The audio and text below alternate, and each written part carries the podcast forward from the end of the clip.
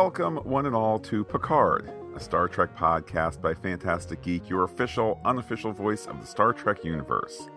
My name is Matt, and joining me, as always, is Pete. Bonjour, Pete. Let's do what we've spent our entire careers learning to be great at. Picard, a Star Trek podcast by Fantastic Geek for part four. No win scenario comes to you now via Resigoo. Pete, uh, before we dive on into this story universe, I have to take a minute to reflect on yesterday's very fun podcast on the colossal episode of The Mandalorian uh, from this week. That's your chapter 18. And uh, just it had mythology, it had uh, great storytelling, great effects, and uh, maybe it was only bested by this episode of Picard for the week. Myth made fact uh, and only increasing moving forward. So get yourself over to the Mandalorian podcast by Fantastic Geek feed for that.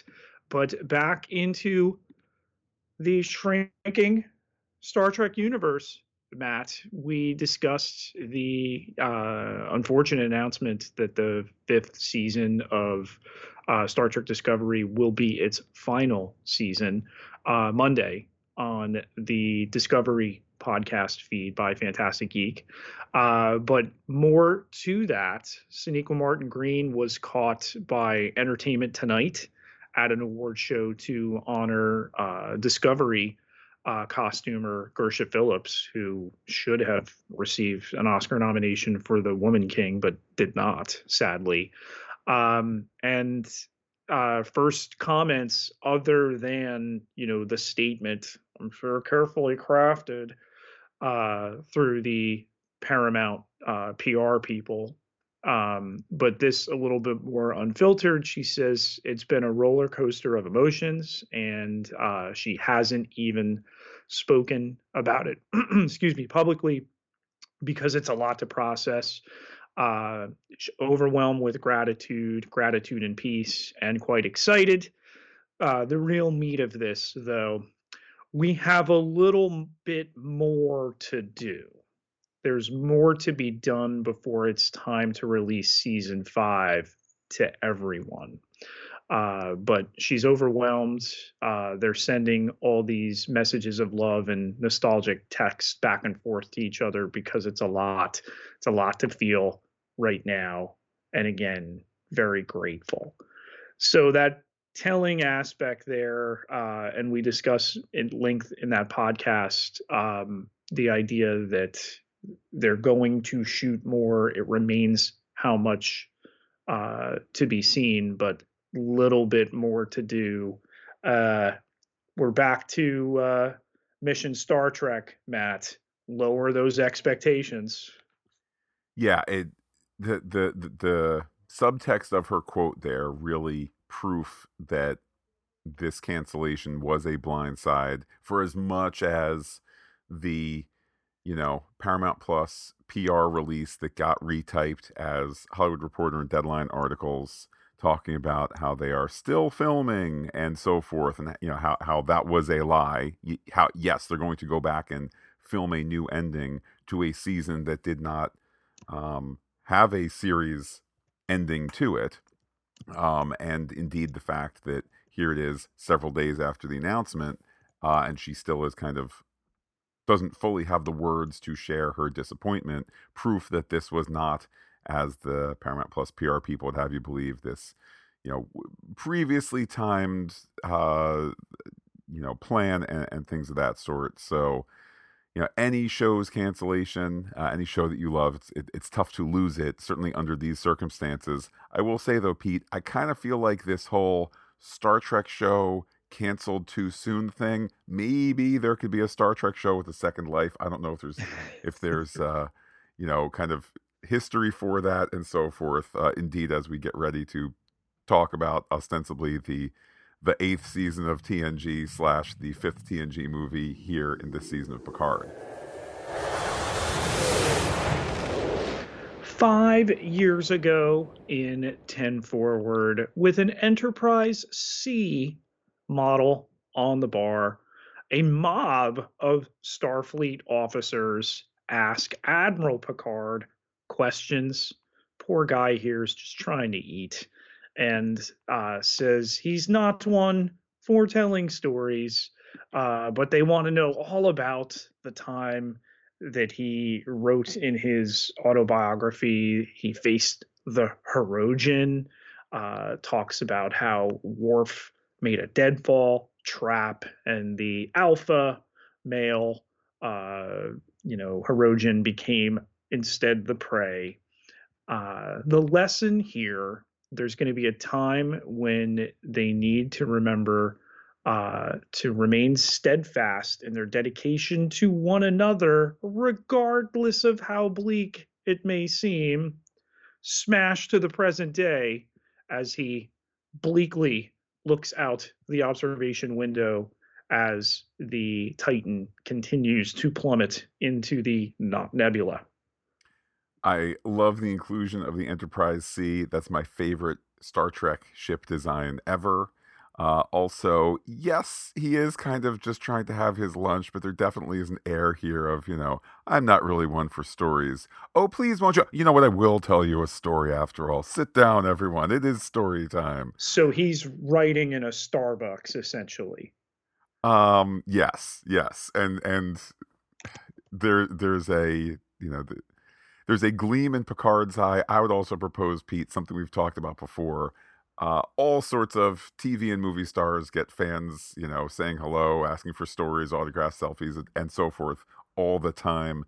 Uh, I would argue that, you know, chief among all those fandoms, it's the Star Trek fandom where you can say, you know, where, where these stories of, you know, I joined the Navy because of Commander Riker. I pursued a degree in medicine because of Dr. Crusher and, and, and so forth, not just the TNG crew. There's stories like this where people, you know, it's like I really am just trying to get my latte at Starbucks, but that's when the umpteenth person comes up and I propose these actors are used to just hearing genuine stories of how their life was impacted. So I would propose here part of this performance here is Patrick Stewart also being reminded of all the times over the years that people have said, you know, I was this and then Star Trek and now now I was that and so forth. But indeed from that, you know, work together and you'll never be without hope to the cut we're there without hope. Uh, I, I see that contrast there. Well done. Uh, Riker notes that the shields can't take much more of this, uh, and indeed, there's not much more power to supply to the overall situation. Uh, maybe that's a little too technical. So, a classic uh, Discovery era writing tool, tech, tech, tech. And then uh, one of the crew people says, The ship is bleeding to death. So now you understand. um, if they if they were able to get the engine started now, there'd be a meltdown because they can't control the the resulting cascade effect. Uh, and you know, while they tumble end over end, it's also hammered home. They're sinking into a gravity well. So bleeding to death, sinking in a well. Uh, problems here. Uh, and it's noted that uh, the ship can go with shields or engines. But don't forget, we also need power so, for, for life support. Either way, tick, tick, tick, set that story clock. We have mere hours to go. Uh, and Riker orders the crews to move to common areas as uh, some of those power compromises start to get figured out.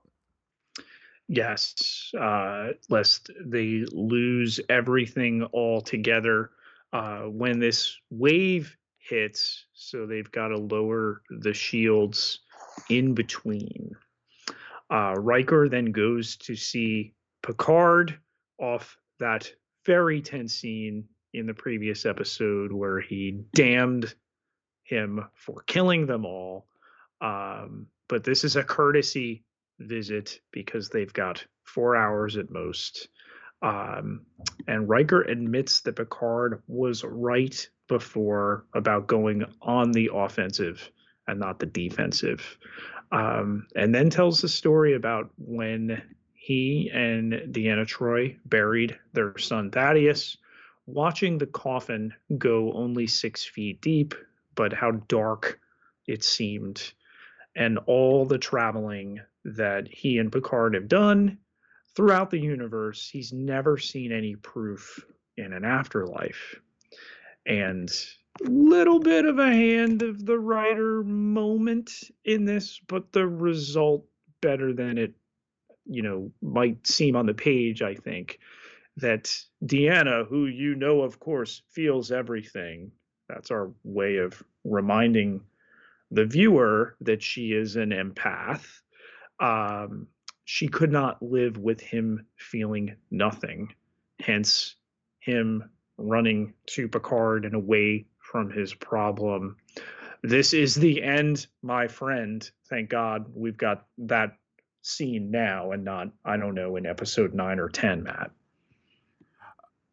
I wonder if this scene is perhaps the finest acting moment of the storied career of Jonathan Frakes, the way he's able to be um, authoritative in the beginning, you know, stopping Picard's apology because A, things need to be said rather quickly in the context of, you know, everybody's to be dead in four hours. Um, but the poignant life lesson here, um, reflecting as he watched his son's coffin get lowered, the kind of contrast of somberness to then uh, smiling about the journey across space and the adventures, then the smile fading for he was empty inside. I mean, it's just the whole, I don't want to say the whole episode is on his back in this scene, but you know, we've seen a whole lot of Commander Riker as played by Jonathan Frakes. And look, I get it that TNG, every single episode was not always about roller coaster of emotions. Sometimes it was just, you know, beam down to a planet where people wear napkins and all that. But I mean, my goodness, what a scene here. Um, and indeed, the takeaway, one kind of repeated from earlier in this season, uh, Riker suggests that Picard get to know his own son and get his affairs in order. And Riker apologizes yet again and walks as we get to the title card.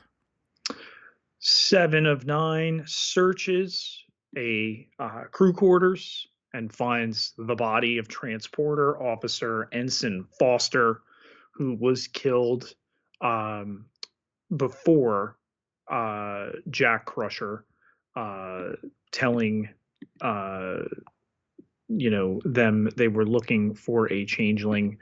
Um, so uh, we see that this is then told to acting Captain Riker. Um, who says they need to keep this quiet for morale.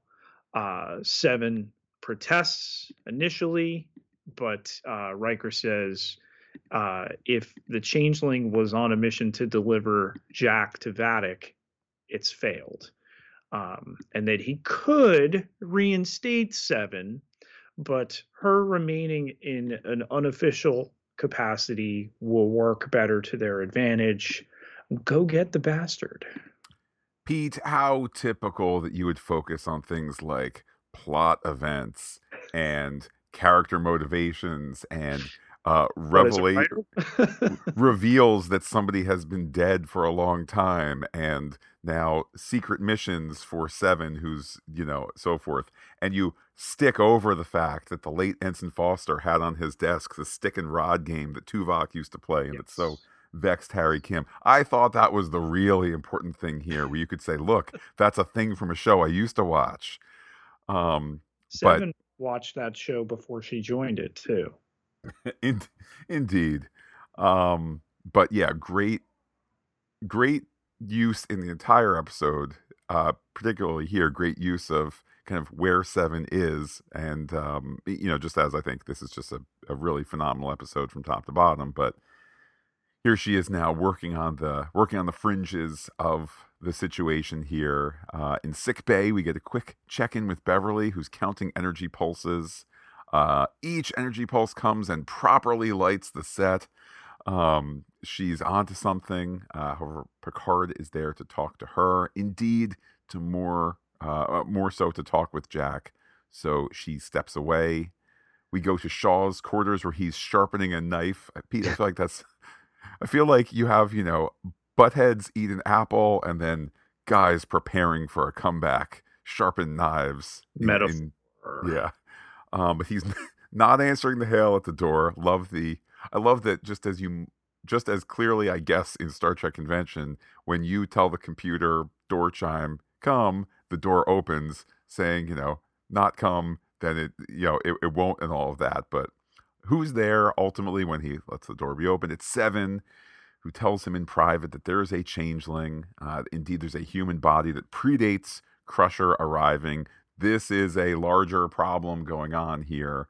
Uh, and of course, she's come to Shaw despite his uh, incapacitated situation here. He knows the ship better than anyone. So, guess what, Pete? The guy who we were prepared to get thrown out an airlock in episode one, maybe he's on a redemptive arc uh, and he can still play a role in Star Trek Titan that we think is coming to Paramount Plus in 2025. Or may have been coming until streamer slimmed down, but remains to be seen. The changeling idea again, the condition of the corpse noted. Okay, now been dead since before they picked up Dr. Crusher, but not Picard, which happened sooner. Just want to point that out. Riker in the not ready room observation lounge has the computer references personal records and begin to record a message for Deanna. Uh, in the event the ship is recovered, but he has a hard time and pauses, and Pete has theories. Uh, we also see an image of his reflection as shown in the table while the character is emotionally reflecting. What synergy here between director and actor? It's almost like they are of the same mind. It, they are. Uh, in the holodeck, uh, luckily, though we are trying to save on some special effects here a little bit, not a criticism, just a fact, the camera starts inside the already running program, and then we get the kind of, you know, program running, arch appears kind of thing. Got it. Totally. We don't want to do a camera setup outside the the uh, holodeck and all that. Anyhow, Picard is running the uh, Los Angeles 10 forward, uh, which you know, weirdly is a set that existed last season too. So that works out well. Uh, he brings Jack here to have a drink. Uh, he's going to pour some Picard uh, wine. but Picard says, pardon me, Jack says, no thanks, not a wine guy. how about some whiskey instead? Uh, Jack says he'll take the cheap stuff. Pete, I must admit, I'm not really a whiskey kind of guy, but I did notice uh, because the prominent label faced the camera later in the scene that, that he's pouring Jameson. Um, what's that? Product placement. Product placement, indeed. I, I feel like Jameson. Are we going to find a... out that all of Star Trek is now uh, being made possible by this advertiser? uh, possibly in the future. We all drink. Uh, the the non um, commercial level of Paramount Plus. So I got to wonder, you know, were uh, commercial level uh, viewers bombarded by uh, hard drink advertisers for this episode? Or maybe they do, maybe like via special effects, they do alternate versions. If you have the commercial, uh, if you have the, the commercial option, then they've they've they've done it, yeah, like they, they blurt it out. And if not, then it's like, you know, there's like the bonus scene where it's like, Jack, you know, he doesn't say, I want the cheap stuff. He says, I'd like the wonderful Jameson whiskey bottled for 130 years. Uh, anyhow, Pete, we are being pedantic. You know who else is being pedantic? Uh, Jack, who pedantically wonders why you can run a holodeck during a disaster. Uh, uh, uh, the vapors, Picard has a story answer because, you know, this is all pretend. So I don't know. It's a sanctuary in tough times. It has its own power thing. It's basically saying, whatever, man, we got to have some like downtime to, to talk and to have a place where people can come and convene more and more and more. And we don't want to build a, um, you know, ship's galley set or a ship's, you know, whatever 10 forward would be on the Titan. Uh, we already have a bar. We're going to do it in the holodeck. Chillax, man. It's not hurting the story. Um, listen, we know that Terry Matalas and other producers have listened to our podcast because so often we'll point out a question that would have taken a line of dialogue and that's it to explain like hey, what if we need to defer every ounce of power why are we in the holodeck you know on risa before we do oh oh independent power cell sanctuary all right, that's that's good writing. You just proved your plot hole. Yeah, absolutely. Um, and Pete, in an episode where everybody's going to die, okay, it's time for Jack to bring up the elephant in the room. Dramatic pause. The Dying hair. when did it go? Uh, Picard says, Well, Jack, you're 23, 24. And Jack sort of nods because I don't really buy that he's 23 or 24, but whatever. We Pete, we've fought and lost. there you go. Um, so Picard says, you know, enjoy it while it lasts. Um, and then he'd like to know more about Jack's uh, childhood and so forth. Where can Jack begin? Um, oh, hang what... on. I'm going to twist this uh, cocktail straw. Twist. Oh, yes.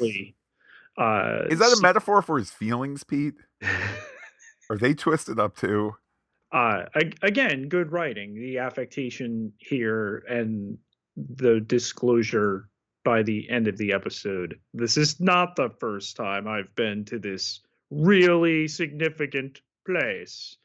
Um, but the story about a medical supply run that uh, Jack was making to Metalis 4, a really vile place, and uh, stuck in a cargo hold with an Andorian with a broken antenna that kind of uh, mutes out so that they are exchanging these stories and we go back to the B story. You don't think Pete that this, you don't think the show wanted to stick with Jack talking about the um and I'm gonna I'm gonna I'm gonna editorialize a little bit, but I think that me, I, here's what I suspect. I generally suspect that when they were editing, they were like, "Oh, look, Jack is talking about how he took this meta- uh, not pardon me, not metallic, muscular antenna throbbing in his hands and squoze it." And I think they were like, "You know what? We're just gonna phase uh, or fade the sound out here because sensitive. Yeah, it's definitely a sensitive antenna well, muscle thing. Pete, take us to Sean Seven before things get weird. Seven uh, has never encountered a changeling before, which is necessary story, uh, you know, uh, disclosure. Um, and Shaw says they're like walking, talking Clado. They can replicate people on sight alone.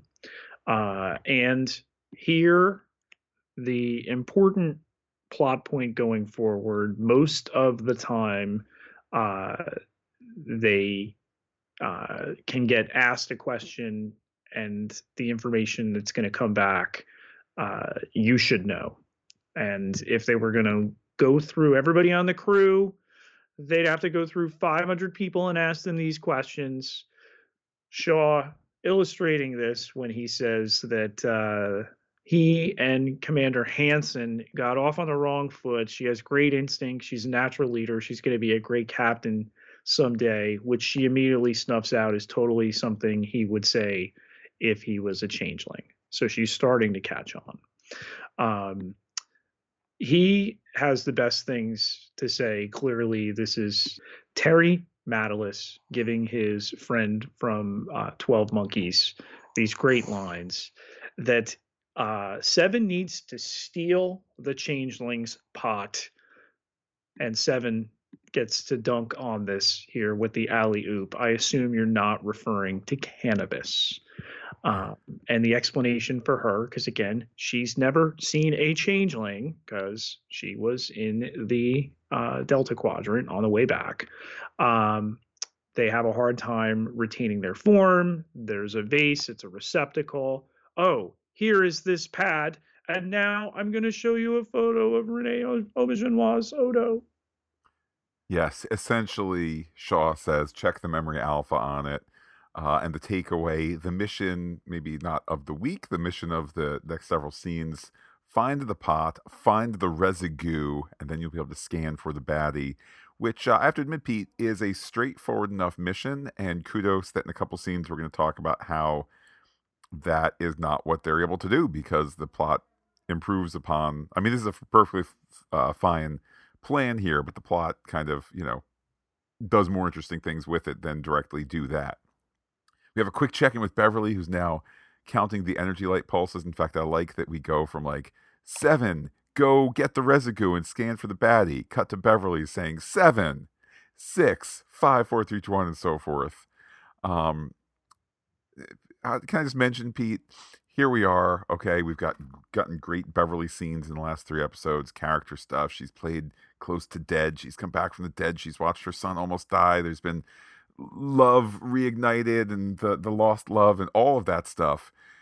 And here we are with a Dr. Crusher in the episode doing like basic medical stuff and also like, hey, men want to talk about emotions. All right, Jean Luc, I'll walk away. Like, how far we've come since 1987. And like, oh man, Wesley needs a parent here. Oh, Beverly, you go do doctor stuff. Some of the men will, will try and take care of him. But I digress, Pete. Uh, Seven is back in the deceased officer's quarters. There's no pot.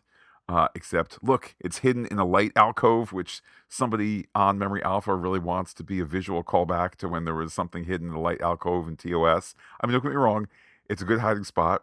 It's a good Star Trek trick. It's also like a neat way to be like, that light is normal, that one is not. Da da da da. Button found, uh, pardon me, bucket found, goo in there too. Couple scans away, bing bang boom. This will be no problem, I'm sure. The Shrike heads out of the Knot Nebula, and Vadic uh, gets out of the captain's chair and goes over to a station where she cuts what seems like her left wrist. Uh, and suddenly there is a gooey face that tells her to give her a report on some kind of rebel changeling comm system. Uh, and she notes that unfortunately the Titan couldn't escape the gravity well. Uh, and she is told to pursue, but she says no to that order, that it's not possible because her ship's payload, the portal device, utilizes gravimetric distortion. It would be suicide, to which she is told by Gooface boss, suicide to refuse uh, she will obtain and deliver the asset. All else is expendable her ship, her people, even her. So she will pursue, uh, at which point uh, Goo Face Boss collapses and uh, the goo rejoins her left hand by some sort of looks like a brace, like she's missing maybe her pinky and her ring finger.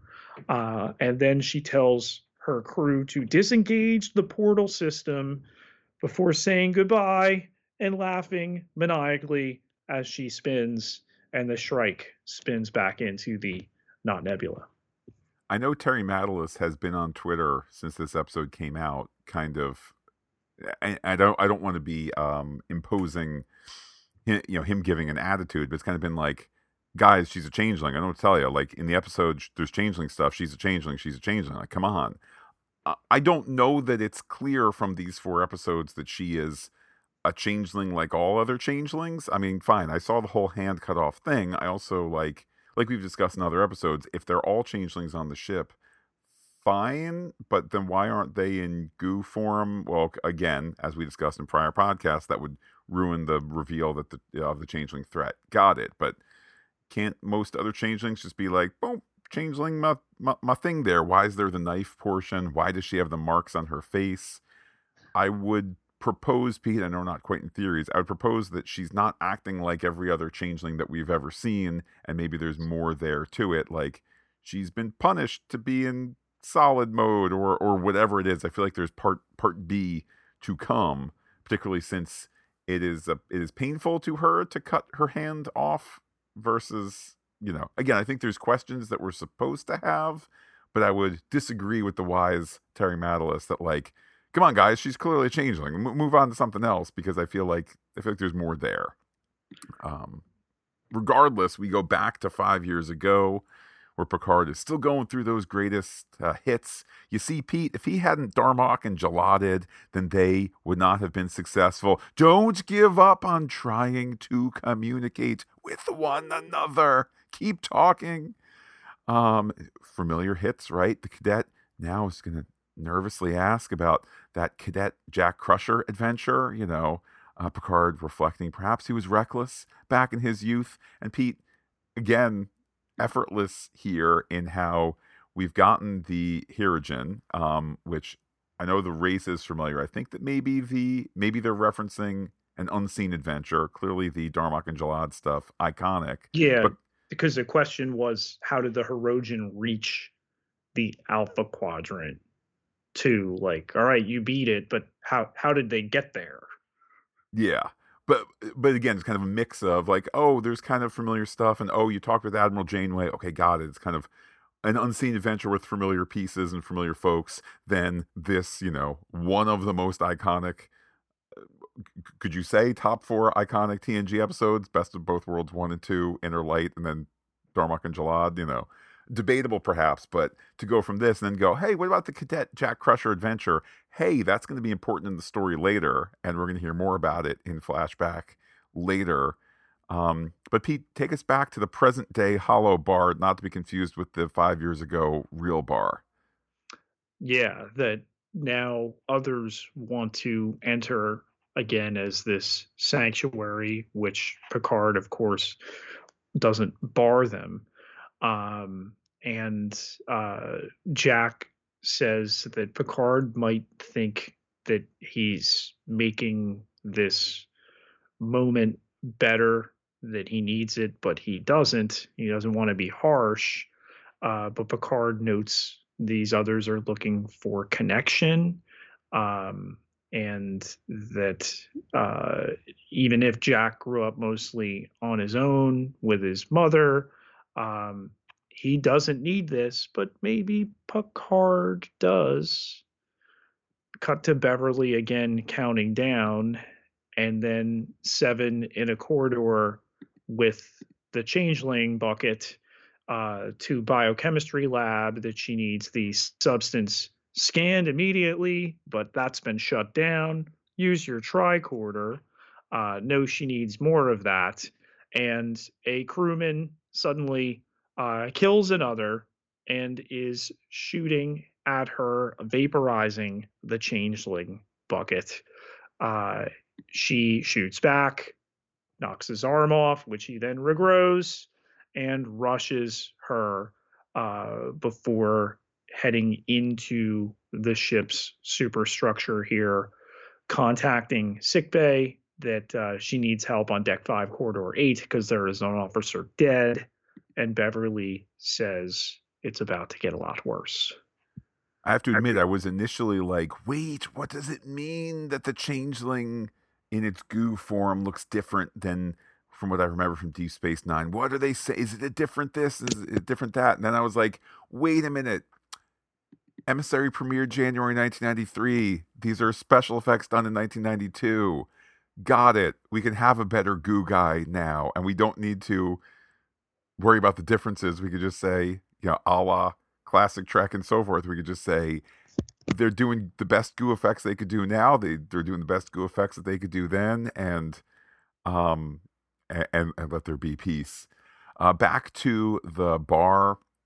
Um, in the present day, Picard uh, is asked about his other worst jam. This being the worst jam ever. Um, it was his Jack Crusher adventure. Pete, you might remember that he mentioned that back in two scenes ago. Um, he and Jack were getting into some trouble with some young women, or rather, they were looking for some not trouble, whatever it is. Pete, it's mentioned that they were invited. Let's be clear on that. Uh, the young young women, delightful and enthusiastic, uh, but Picard, air quotes, borrowed a shuttle to get back to the planet to do what one does. Uh, on the way back to the ship. So, Pete, let's imagine in the middle there, there was uh, delightful and enthusiastic frivolity. Uh, a micrometeoroid uh, uh incident uh, wrecked the shuttle. They were blind. They were powerless. They were they were uh, out of energy, dead in the water. still, they improvised a system swapping power from docking thrusters and life support back and forth, back and forth 10 bleeping hours it took these guys in sync solving the day to get home. And uh, some people upset that the Picard who used to swear in French occasionally on the TV show says the, the naughty word here as an 80 year old guy. That in in modern Star Trek that occasionally a sharp consonant can be used, even though that was the big change for the movies 30 years ago, Matt, Data said a bad word. Yeah. Uh, I am very much impressed. Pete, Pete, though I have no doubt Terry Matalas and Dave Blass listen to every podcast. Maybe they don't listen all the way through. the fact that they are on Twitter every Thursday, yeah. Friday, Saturday, Sunday. It's an absolute credit. And, you know, Star Trek needs more creatives like them and good on them that they are not phased by the chuckleheads. I think there's enough of us who are supportive of them filling their open nacelles with good vibes instead of oh my god why why do i do this eh, for these people that respond in this way all i can say is terry dave others look dms are open i still have the dm saved of when somebody sent us uh discovery behind the scenes pictures that have never seen the light of day and the secret has not been shared outside of myself and pete and the person who sent them so come on give it i'm not saying i need a lot of bts stuff but let's have a convo man um, with this whole story of Jack Crusher Sr. and Picard working together, saving the day, Shaw wanders in, uh, cane in hand. Um, reference about to be made that he still is kind of out of sorts with the pain meds, which I think is a great story reminder. Like, why is this captain um, helping, maybe not quarterback, but helping coach Seven to find a changeling, and now about to have a lengthy, really impressive scene here. Uh, it's because he still is unfit for duty, at least for story purposes. Uh, but Shaw overheard the last bit of the story. We want to hear another story. The first time he met Picard, 4402.3 USS Constance. Now, Pete, I immediately was like, wait, that's the very beginning of season four because yeah. that's what the second four means. Oh, wait, oh. To this is not going to go well for Picard. I'll just point out, Pete, somebody on Twitter, and I don't remember whether it was a follower or whatever, so I'm cribbing, but I don't recall from who. Somebody pointed out, wait a minute, Liam Shaw, okay, the captain who had a tragic incident, color how he how he uh, approaches the world now. Robert Shaw, who played the captain in Jaws, who had that you know USS Indianapolis story, they're like, oh, I get it now. It's been there right in front of us. Uh, I would agree, Pete. Oh, Pete, what is the USS Constance story? The Battle of Wolf 359, where 40 Federation starships took on one Borg cube. Shaw was just an engineering grease monkey, but the next second, it was like space itself was burning. Really wonderfully done here with the sound design, the echoes, later the sirens, the screams, the laser sounds, even the overlay of the I am Locutus of Borg audio um, really puts it together rather than like we will use flashback footage. You, you've got to let the dialogue. Dialogue is the fun part of of every script um, and and being able to do that here and give Todd Stashwick these performance moments here.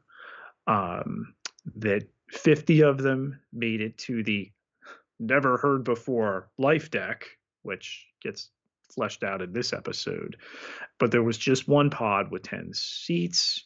They were all friends. They were all his Jack Crusher and they didn't fight. They waited for orders until some lieutenant started pointing and pointed at him. The survivor's guilt here clearly evident. He was just some guy from Chicago who became lucky number 10, not the lieutenant herself, who's told and ordered to get in. But wait, there must have been some sort of mistake. Jack, of course, is sorry for this, but Shaw explains 11,000 were killed. Uh, we hear their screams. And do you know where the old man was on that day? He was in the one Borg cube setting the world on fire.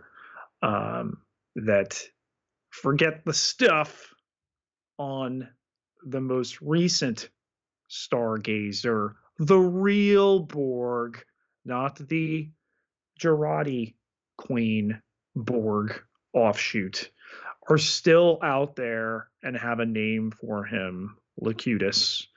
Um, the only one they've ever given a name.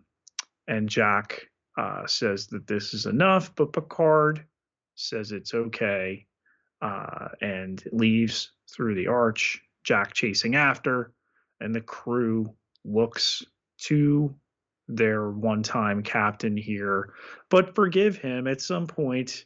A hole became a substitute for charm. We spoke on our Discovery uh, podcast this past week, you know, reflecting on the cancellation and so forth. We spoke of concern that perhaps, uh, p- perhaps at the bean counter suit level uh, for Paramount, Paramount Plus, whatever, you know, there's the concern. Don't get too, uh, you know, let's make sure our captains look a certain way. That gets more clicks. Uh, and how we we want Star Trek to maintain its diversity.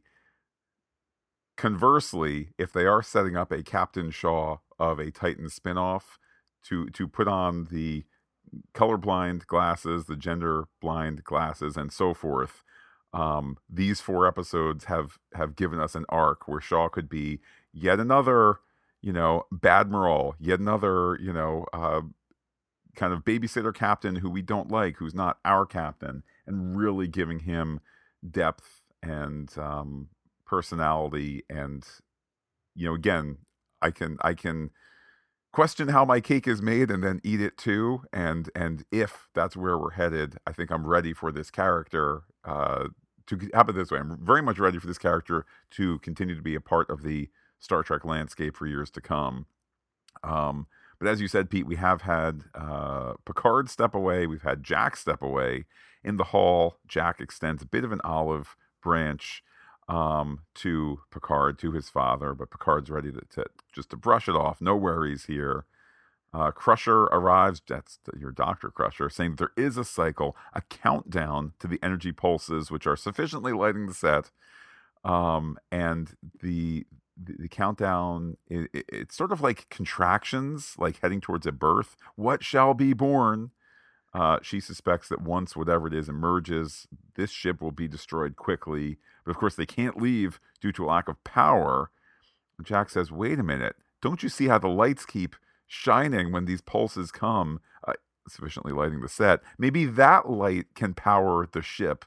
Uh, and they take that to Riker uh, who's then is going to add some metaphors here. If they can match the speed of the energy wave, ride that wave. I'm glad Pete they didn't take it one step too far and say like a surfboard, uh, but ride the wave and get out. Um, and uh, Jack says they could, of course, ride away from the space babies. It's like the Farpoint aliens. Oh, we all remember it, and others. Let's not forget the one with the Scotty episode too. Um, but of course, we're back to this issue here to sufficiently get the power ready to ride the wave. It'll drain life support. Uh, then there still is the issue of not being able to fly in the asteroid field since manual flying is a no go. So we're on our way, but not quite there yet, as we're about, you know, uh, it, firmly in the second half of the episode here.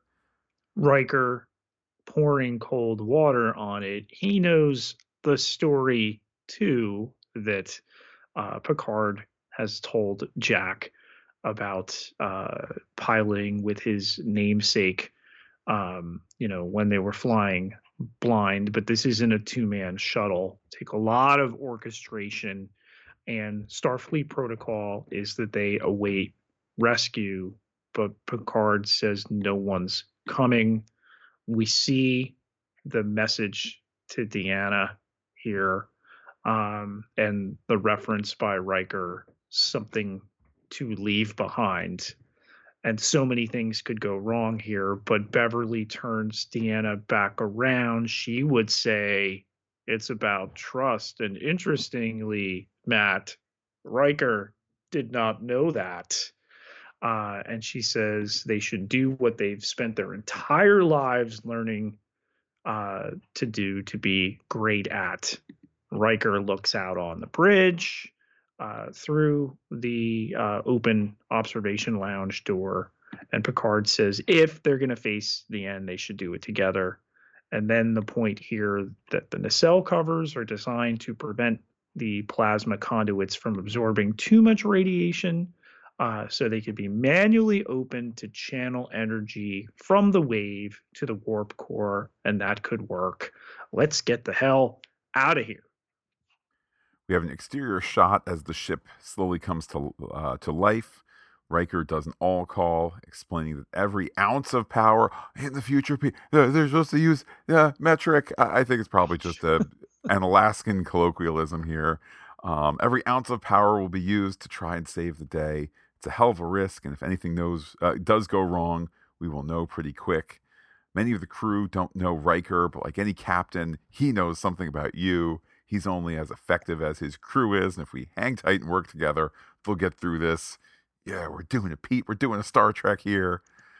In Shaw's quarters, uh, Picard is there now, uh, who needs to get help from Shaw, the self-professed uh, dingaling from Chicago.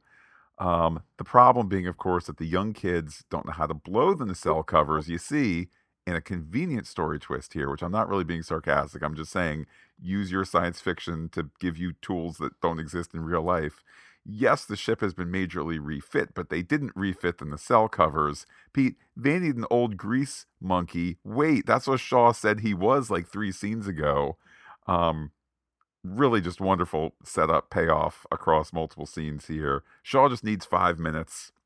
Uh, and we just need about 10 seconds with Dr. Crusher, who says there's going to be one more boost, and it's going to be a big one.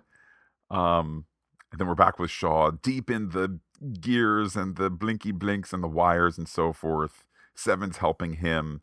Uh, it's noted that this would be a perfect place for the changeling to attack, you know, if we could make that happen. Uh, and Seven sends a calm message to Riker, who acknowledges setting unseen wheels in motion. Yes, we do not hear the message, um, the exchange. And Picard wants uh, Jack on the bridge with uh, Beverly. Riker transfers all power to the thrusters and moves the crew to emergency safety zones. Uh, the life deck is offline, previously uh, referenced for the USS Constance. So apparently, this is a thing. Uh, they only have a few minutes left. He needs everybody to take a deep breath and hold it. Um, and then uh, Shaw tells the bridge he needs a few more minutes to get the covers off. Uh, they're down to two minutes, he's told. Um, and that the admiral is the only one who's had the experience flying blind, given the con here, the the moment we've been waiting for, where Picard's in the center chair, Riker to his right, as we spent those years on the Enterprise together, and uh, Ensign LaForge is told uh, to take us home and uh, to be ready to receive the wave good luck, everyone. And Picard says, engage. Titan starts to move, and um, uh, work continues with uh, getting those getting those uh, nacelle covers open. Uh, indeed, there's also uh, energy being shunted to the thrusters and so forth. So lots of action across the ship. Shaw and Seven, you better hurry up. Shaw pulls the last cord. Nacelle one is open. Repeat, open. Uh, side note, Pete, I'm glad that the nacelle cover um, fixie thing uh, for both nacelles is in the same room. It's kind of centrally located. It would really stink if they needed to go from like one side of the engineering deck to the other because that would not be conducive to the story. Again, it might sound like I'm sarcastic. They're using fake sci-fi stuff to make the story go, which is part of the part of what you get when you do sci-fi. Um, Hanson steps away, seven steps away, uh, and suddenly Ensign LaForge steps in, ready to help. You know, her father was a legend, you know, um, and and she's there to to help. She asks about the benefits of only one cell being open, like you could get enough power to kind of do a thing, but not so much power that you could get away. It kind of seems like a sweet spot if you're a bad person. Then all of a sudden, Seven brings a phaser to her face. Uh, LaForge was sent, right, Commander? Commander what?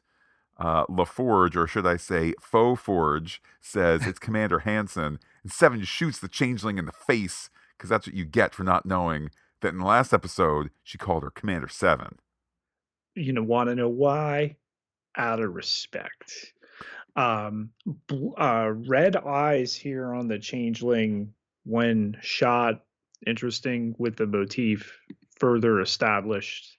Uh, but the Titan, uh, you know, now can move forward. Real LaForge has those thrusters still uh, powering up, and Riker asks Shaw about that other nacelle, which is now open for business. But we're not through the plot yet because now there are multiple obstructions dead ahead. Sensors are down, and Picard has Jack take that role, uh, calling out the positions. They avoid one asteroid, then they hold off a little longer to move around the other. We get the triumphant music as the thrusters now powered up to 98%, nothing left to transfer. So Riker brings all power from life support, triggering warnings throughout the ship. And T'Veen talks about the gravimetric detonation counting down that should have taken place before a flashing pulse and uh, the power up that comes with it. Uh, LaForge noting that they are in the wake, and Picard telling her to gun it, and then Team Titan Bridge takes over. We talk so much about how one line can solve a solve a situation, answer a question. Uh, I'd like to propose that they are one line shy of answering a question, but they actually don't need it. As soon as they were like, turn off all life support, I was like, eh, no more gravity plates. They're going to show people floating somehow. and you know what? The story, A, the story doesn't need it, and story rules, you know, story needs rule everything else.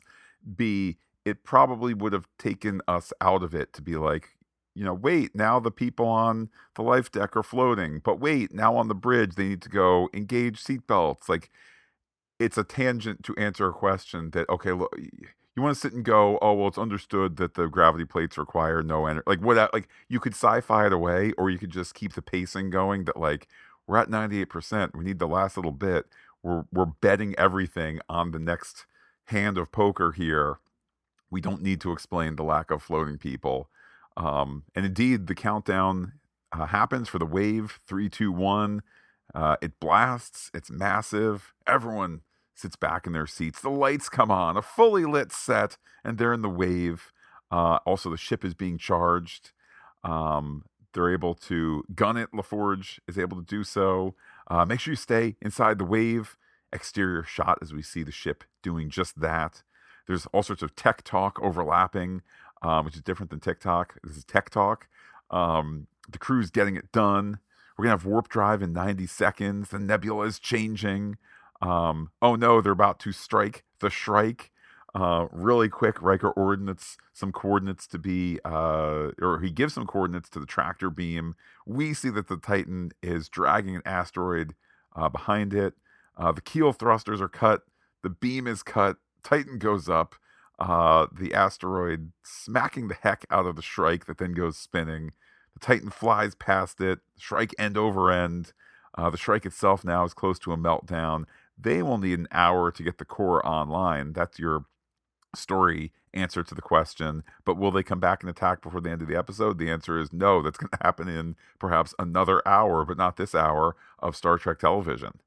Vadic burying her head in her hands there. Uh, LaForge notes that uh, out of the nebula here, uh, breaking up thinking they'll be able to warp soon. And then we have the space baby squid uh, wonder moment um, bathing the bridge in blue light, everybody getting reaction shot.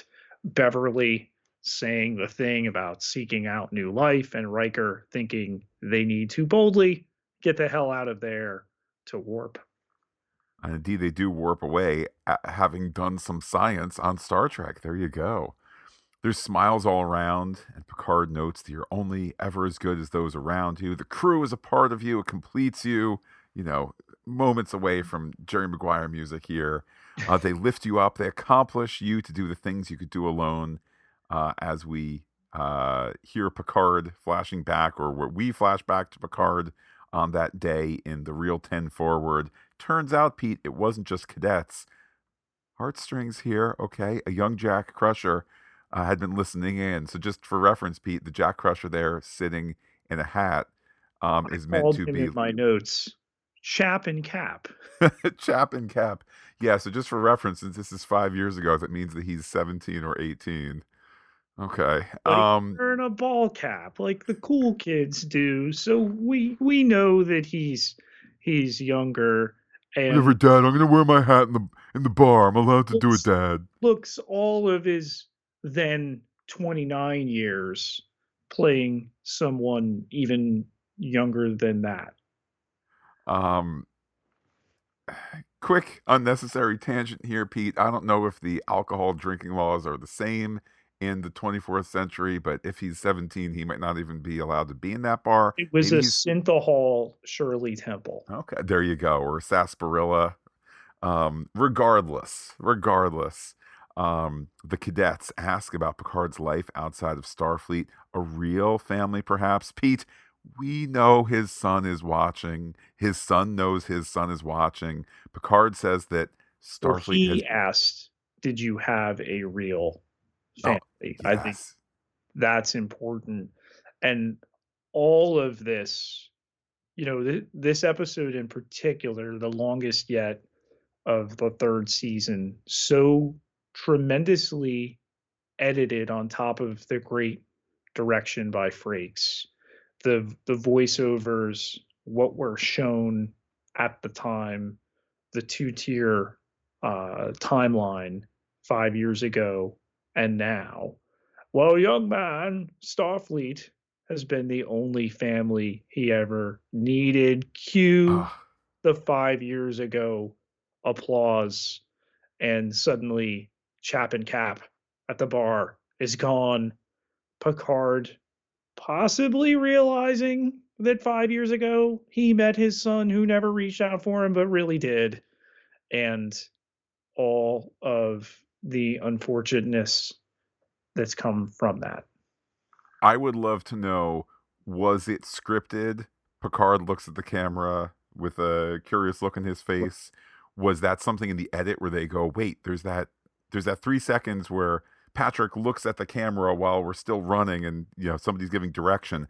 That can be an ambiguous thing. Like it Yeah. never needs to be answered. That's, it's see, that's that's the thing. That's the antithesis of what we've talked about before. You know that you you don't need to hear tell us. And I knew the whole time. I will tell you now that I knew it was you five years ago. I hate you, son.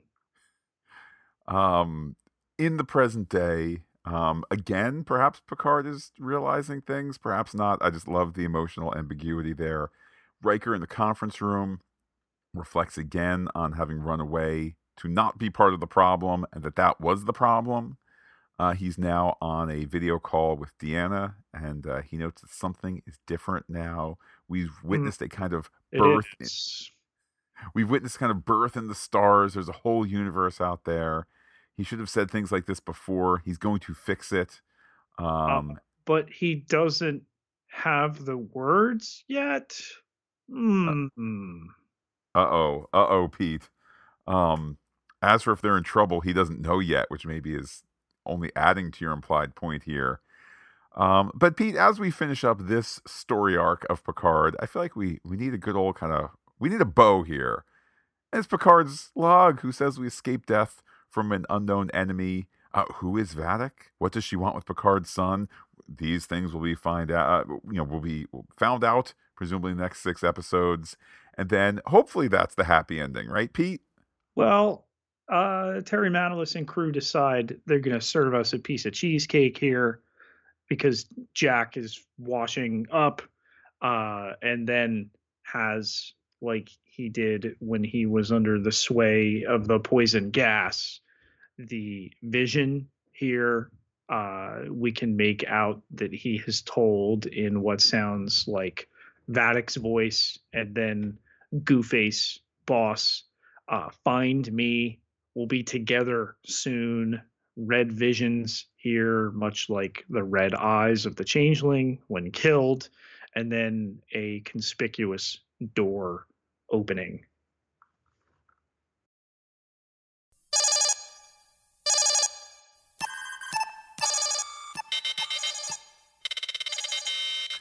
Pete, we have an incoming threat analysis. Uh, let's start at the top of the uh, observation room screen here, talking about the uh, bad changelings.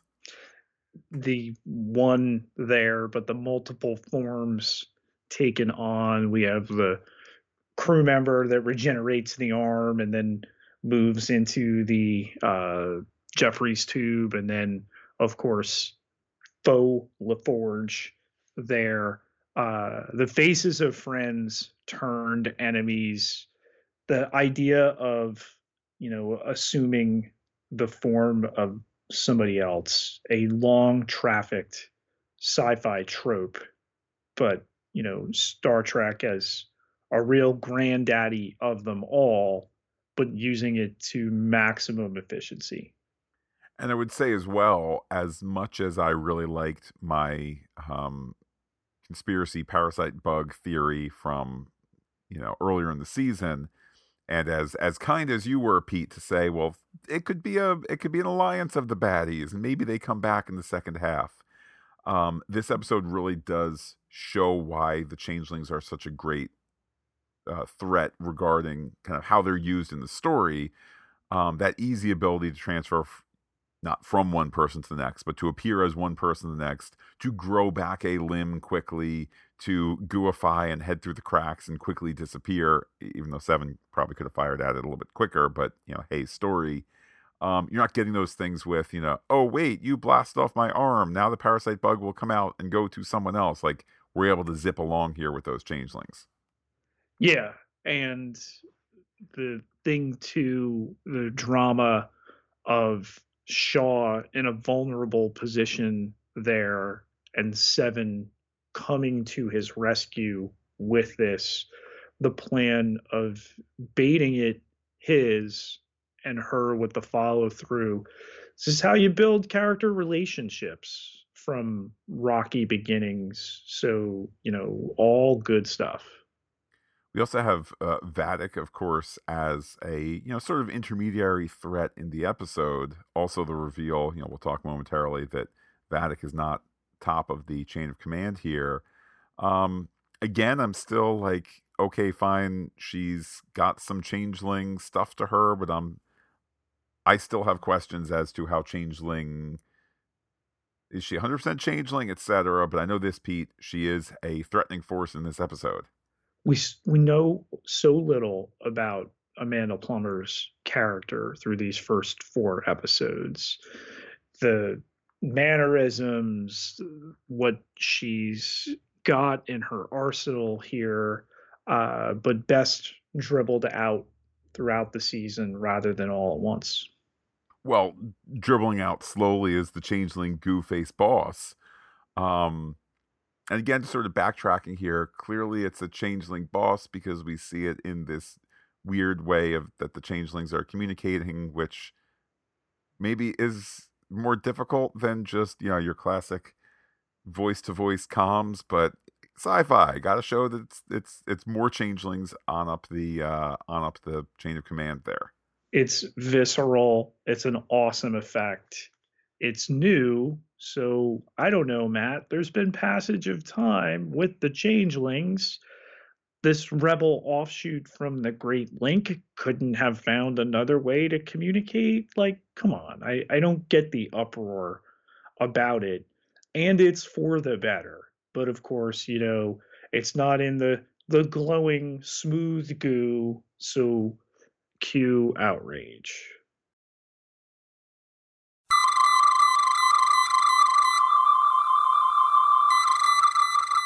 Let's set those long range sensors to look for theories. And, Pete, not to do my own Star Trek rerun here. If we get to the end of this season and Vadic has been phasered away or put into a jar and brought to the Daystrom uh, prison for uh, dangerous AIs and goo people or whatever, and it's just clear, you know, the Vadic arc is over. It, and if we have reached the end of her arc and have not learned more about why she doesn't act like all the other changelings that we've seen, um, then I will be disappointed. In the interim, she doesn't act like the other changelings that we've seen. Um, I'd like I'd like more on that. Why is she the marked woman?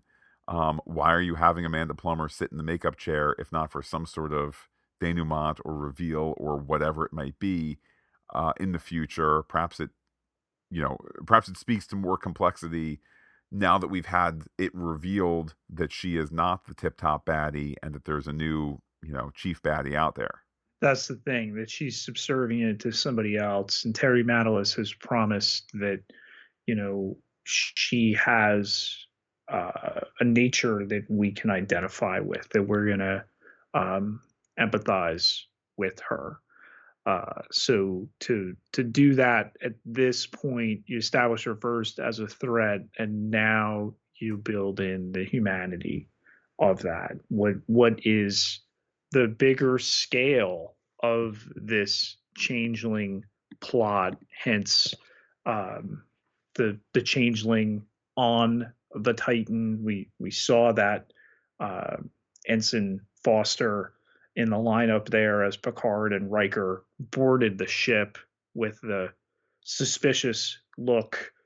Was that the same person that was in the bar with the the fat one model into the drink there? Metaphor again, uh, or you know more changelings involved still remains to be seen. But speaking of changelings, Matt, and all the talk in this episode about what they would know, what they wouldn't. That acting Captain Riker has such a hard time recording this message that later uh, is contacted by Seven, and we don't see that exchange. And yes, there is the uh, explanation later. He was told not to send anyone, and then uh, Faux LaForge showed up. That's your bait. Okay. Um, but then that he tells Deanna that something is different now, and he doesn't quite have the words yet. I think the changeling theory for Riker is still very much alive. I'm not going to give you the episode title, but there's a super conspicuous episode title coming. Uh, and also uh, a, a scene down the road that they've shown some clips of that might support this. But all I'm going to do is reference Stardate 2017 with our aforementioned Star Trek Discovery, and that it took your boy here uh, one episode of Ash Tyler to float the theory that he was Klingon. When you arrange all the pieces like that, it now has me very, very concerned for the real Commander Riker. Um, and, and I think maybe an even larger concern is, um, what if there are all these clues and like, nope, that's actually the like, hey, good, good clues there. Just nope, that's not the direction we went at all. Um, so I will, which I, is I will... fine too, because you know I, th- these shows are made to be talked about, and that's clearly why you're listening right now, and we're having this discussion. So you can do the fake out too, and it's not for naught. I will say it. You know, not knowing how the remaining six episodes go, not knowing when, you know, only having the briefest sense of like, we're clearly going to defeat the changeling threat by the end of the season, and there's going to be some sort of ultimate, you know, end. Like the the the TNG crew will come together. We know that from the footage we've seen, and you know, there's going to be some sort of montage at the end of people moving on, whatever it might be. Fine, so be it. Um, do I sense at this point that like searching for more changelings that might be everywhere that that's going to be what we do for the next six episodes? Eh, that feels a little threadbare to do that. So to sit and say there's actually going to be an interim reveal, which is you know secret Riker reveal. Um, I think there's a lot of potential there and plenty of story time to do it as well. So I think that's uh, that's a super heads up theory. I get that Shaw was injured and he's been treated, but you know, if you're not put in a body bag, everybody else is left sick bay. All right, and we did the thing and you're better. Why is the dude still rocking a cane? I think the dude is rocking a cane because as they were prepping for this episode, they're like, why is he not like captain again? Oh, uh, there's the there's the line in there about how he's got meds in him, so he's to give his, you know, Jaws USS Indianapolis speech. Okay, um, are people gonna remember that the entire time? Uh, let's give him a cane, right? That's the visual clue that he's unwell. Um, he's gonna be out of uniform with, or like you know, the jacket off with a cane, and then in the middle of the episode, he's gonna say maybe it's just all the pain meds talking, but. Um, so I think that's just an outgrowth out of story need because I mean, generally, Pete, I would agree with you that it's Star Trek. You wave some shiny lights and everybody's all better. Um, but that's not what the story needs. So he needs to still be down for the count, mumble mumble somehow. Okay, concussion protocol, I guess.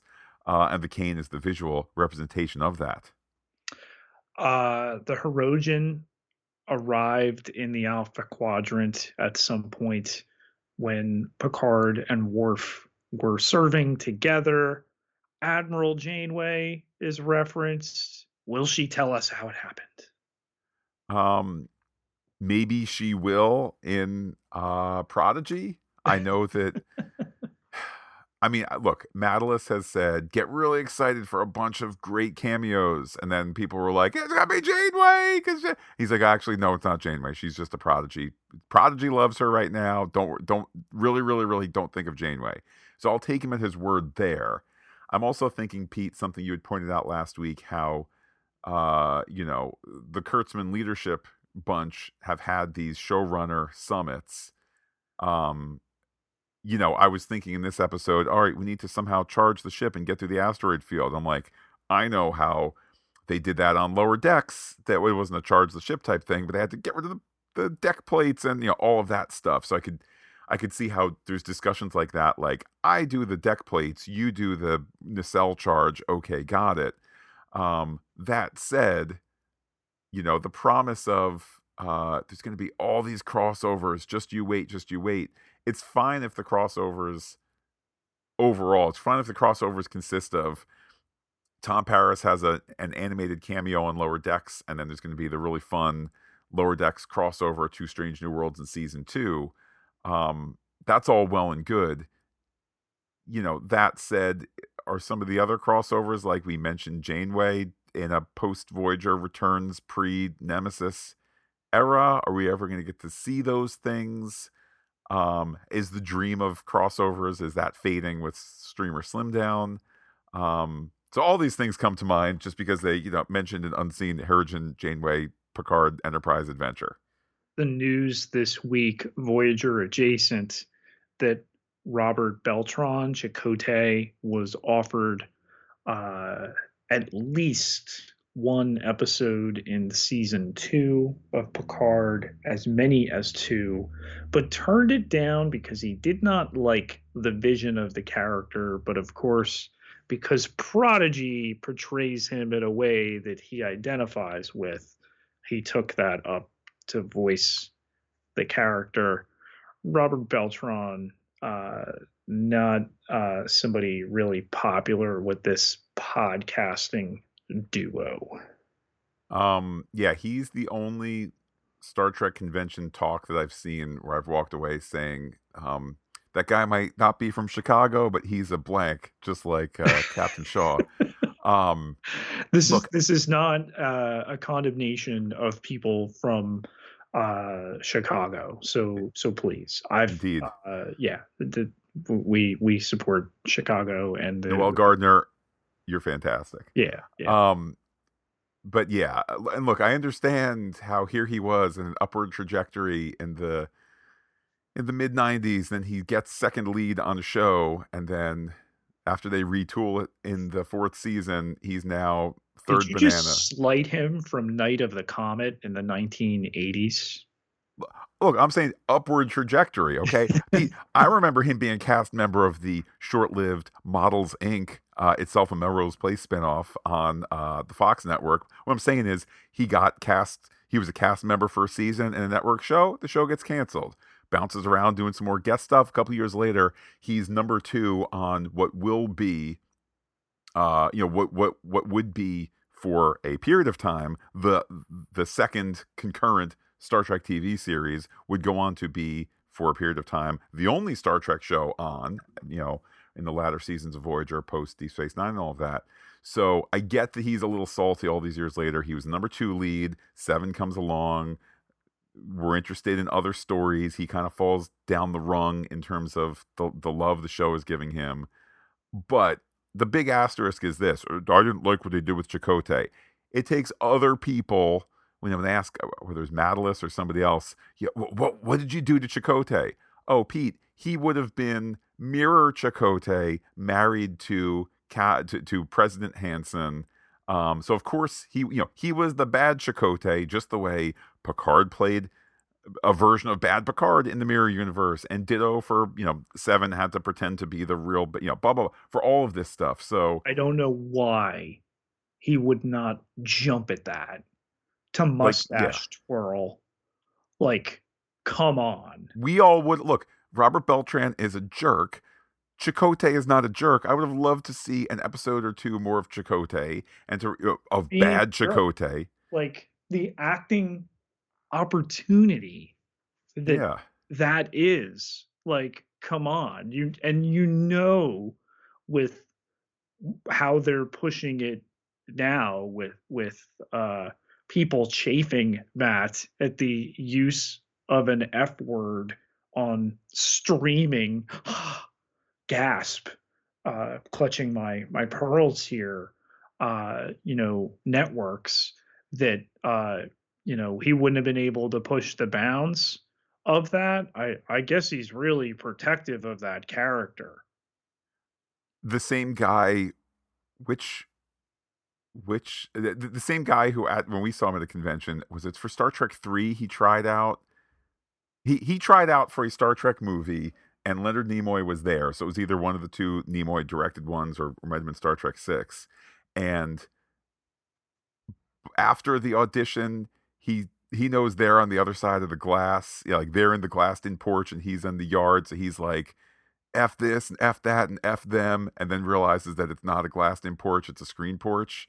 Like, my point being this everybody has their dark side. Actors have their dark side. He had a temper tantrum in front of Leonard Nimoy, He didn't get a part in a Star Trek movie, still bounced back, etc., etc. Can you imagine him there as the the sleaziest, slimiest Chakotay first gentleman? You can even add to it like I think we are all cool with the fact that 25th Century 7 uh, is solely attracted or more attracted to women and, and so forth. Fine. To sit in the delicious contrast there of like evil Chakotay is putting his hands on, you know, our seven who doesn't like men anymore. Like there, I'm I'm not saying like that's a necessarily a source that you should have source of conflict you should have in all TV shows, but I'm saying it would have worked so well if he wanted to play evil Chakotay here, but apparently Beltran is busy doing other stuff and can't can't can't play the best version of evil Chakotay that there ever was. what a missed opportunity on his behalf um, not so much a theory, but just pointing out, and you know, with uh, the design of the show and the nostalgia to the films, the old timey movie style hand phaser that uh, Seven brandishes. Yeah, I mean, there's always there's always this discussion that Star Trek has with itself. What is future looking versus what is recognizable to the audience, let alone recognizable as Star Trek. You need only look so far as TNG season one with the the Type One phasers that they re- they only realized while you know after they started to complete episodes, like oh those phasers are so small, and some people are watching you know on standard sized TVs in the 1980s.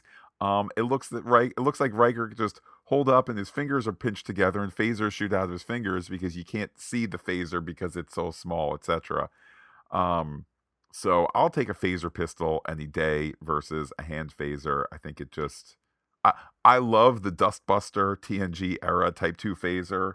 Um, I may have even occasionally on Instagram see like, oh, there are these people who make them, and I don't think I've ever even clicked to see how much they cost. Probably more than I want to spend on an actual light up handmade thing, but it's a very cool design. But when you need to know it's a space gun, make it look like a space gun. That's what Gene did. The name that uh, Picard says he would have also named Jack uh, for his fallen friend. I want to propose, Matt, that it would be Jacques Crusher. um, I don't know if you're saying that tongue in cheek or not. I think I really bought the emotionality of it that that if he and Beverly, if he knew that he and Beverly had a son, that they would name it after uh, Jack Crusher, name the boy after Jack Crusher, who meant so much to Beverly and so much to Jean Luc Picard and all of that. Um, so emotionally, it hit. And not for nothing, when in London, he can be Jack, and when in Paris, he can be Jacques. How about that? Should we take anything more away from Shaw saying to forget about what happened on the Stargazer last season, that the real Borg are still out there? Could they be involved in following the branches, finding Vadic soon? They'll be together? I think that's good story detective work.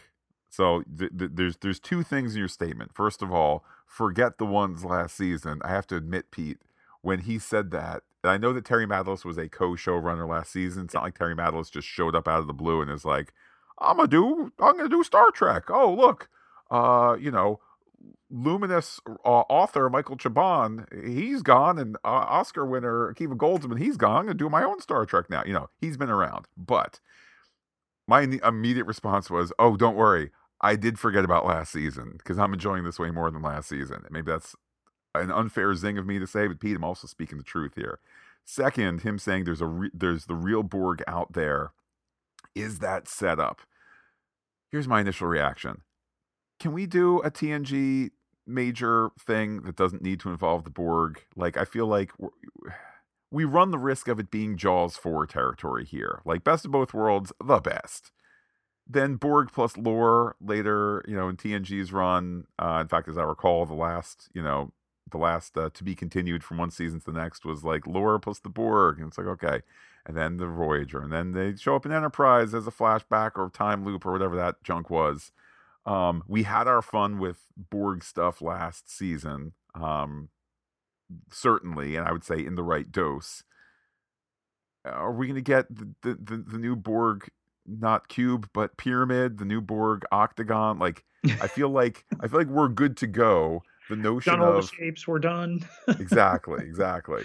Um, um, I mean, we do have lore coming, and and we know that uh, uh the card Borg link has always since established been you know so tantalizing to pursue uh, I would be fine with some more Borg lore or to lore bringing us some more Borg.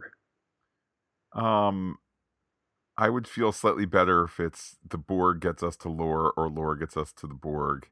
I do, I do think my gut tells me in six so episodes. Proposing a smorgasbord. well done, Pete. I, I would just propose in six episodes if we're going to spend some or all of the last episode really having our, our final goodbyes here. Uh, that then brings the total down to closer to five episodes of actual kind of mid mid story conflict. I feel like we're still getting the whole crew together. We still have to introduce lore somehow so that we can get the whole you know crew. When I say crew, I mean actors because I know he's playing you know Spiner's playing lore, not Data. Um, we still have that to do. We now have Changeling main boss to deal with. How deep is the Changeling threat? what's the real attack if the tunneling attack on the recruiting center wasn't the real attack and all that. I feel like we have enough story where we don't need to say, and then now there's a Borg fleet coming in. Um, I feel like the cup is full. Certainly, time will tell. With that, Pete, let's open hailing frequencies. Hailing frequencies open, sir. We go to Twitter, Pete, where I didn't want to do a 4 3 2 1. Okay. It was, the question was, who won the week? Okay. Your choice from top to bottom.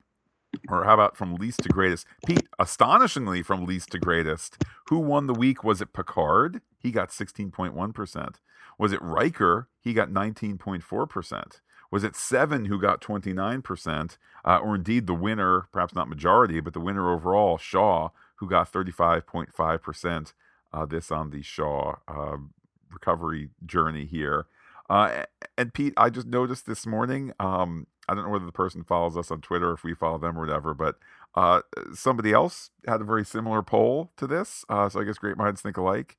Some replies here on Twitter. James the Sagacious, Big Killing on Twitter says Shaw had the edge for me. His engine room scenes with Seven were amazing. However, the real winner is the writing room.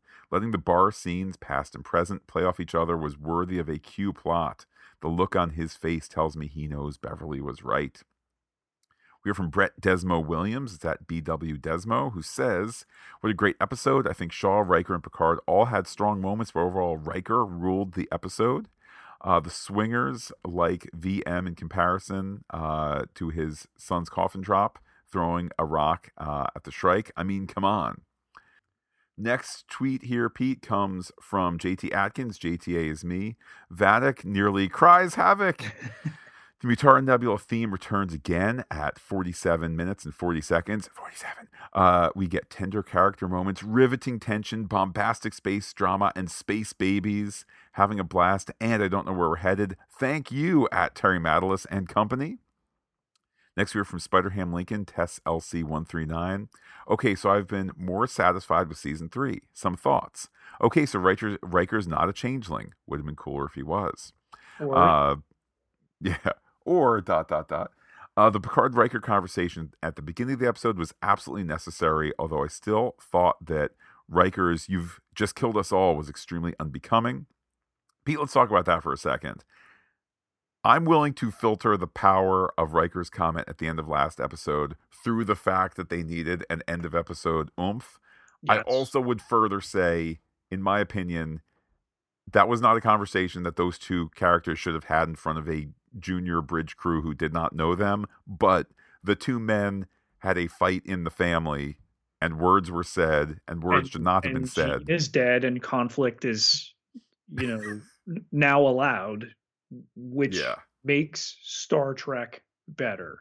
You know, Gene birthed this, uh, and he was right on a lot of things, but he was wrong about conflict.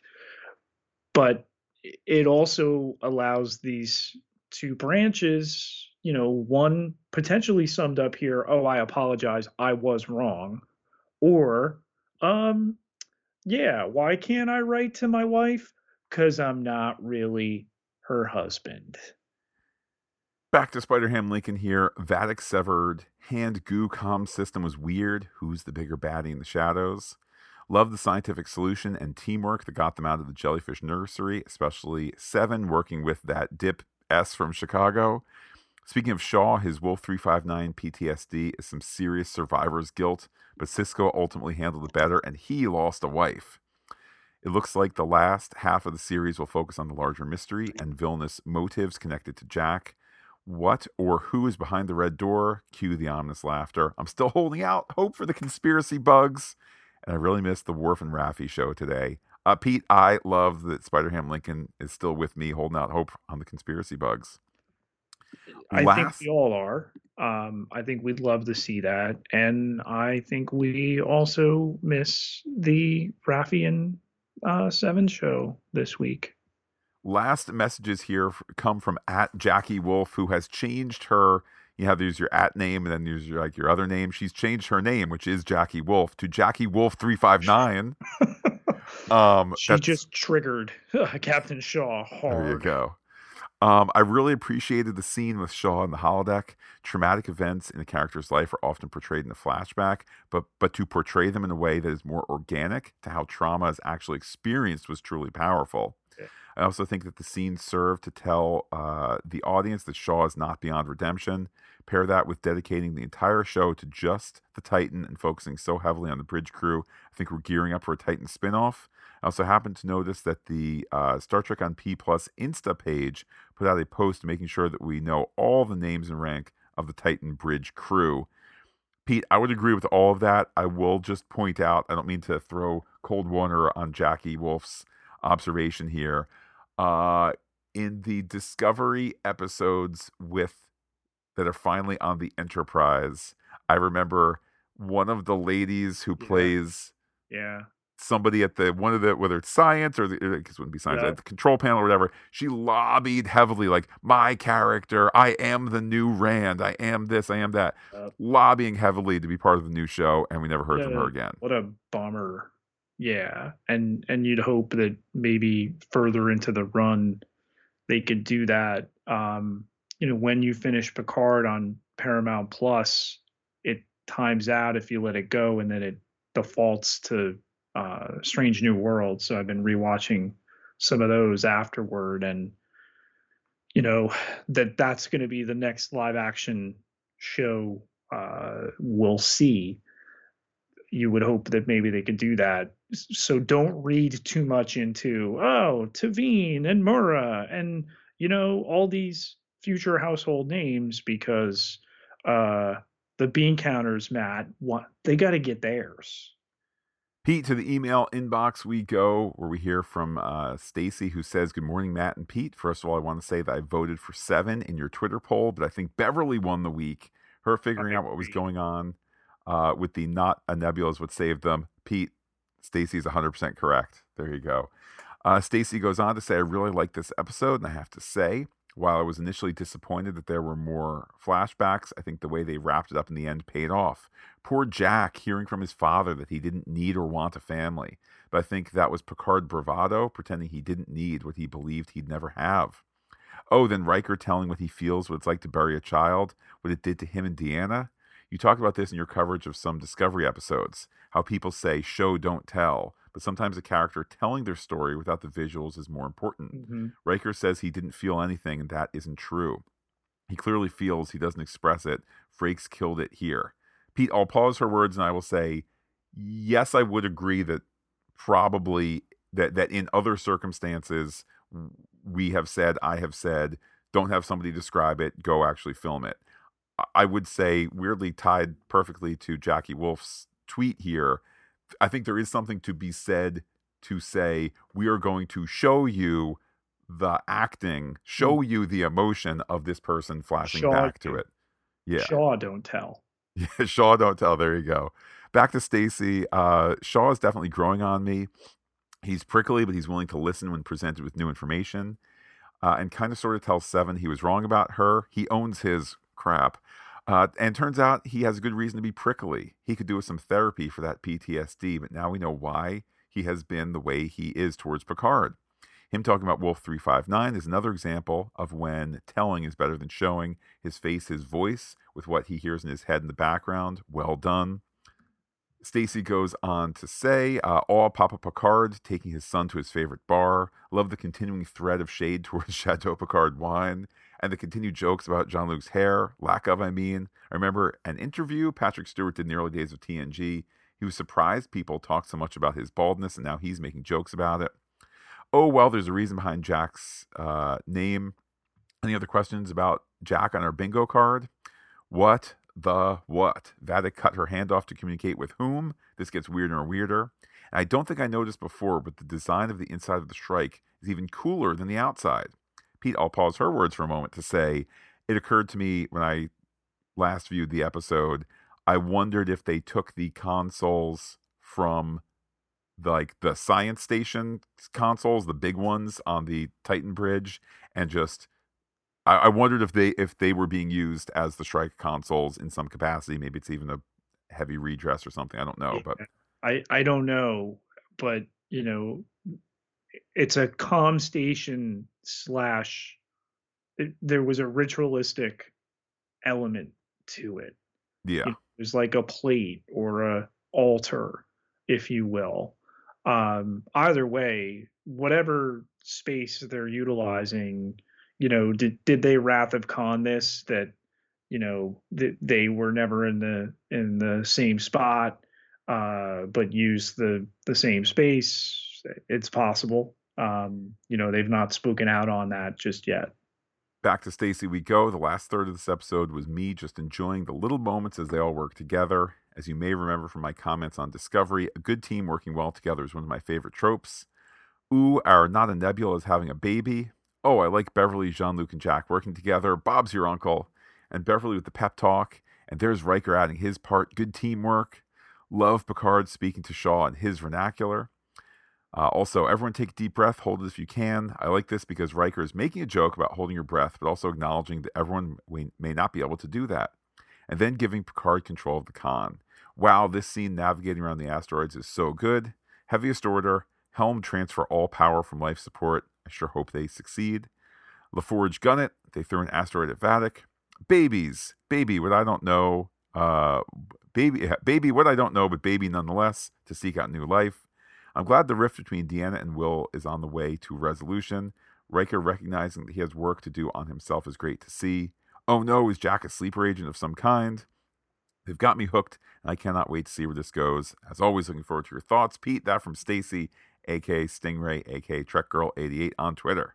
I think Stacy points out a fine line between this show being overwritten and being written just right with those moments utilizing the flashback to the present day.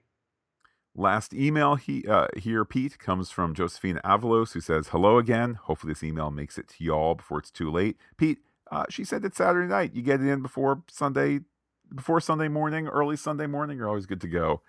Um, what stood out to me was all the storytelling that occurred. We had the junior Starfleet members asking Picard about his experience, Picard sharing who Jack's father was to him. Side note, they addressed the elephant in the room with hair loss and why the name Jack. I like how the writers have anticipated viewers' questions and, and are answering them in the following episodes, sort of giving the viewer a sense of uh, personal connection with the characters and to what they're thinking too. Anyway, we get more veteran stories from Captain Liam Shaw about PTSD on survivor survivor's guilt. This episode reminds me of our modern relationships with our elder veterans. There are no more World War I veterans, and now we are losing the last of the World War II veterans. Many of us who have deployed have some survivor's guilt upon return, myself included.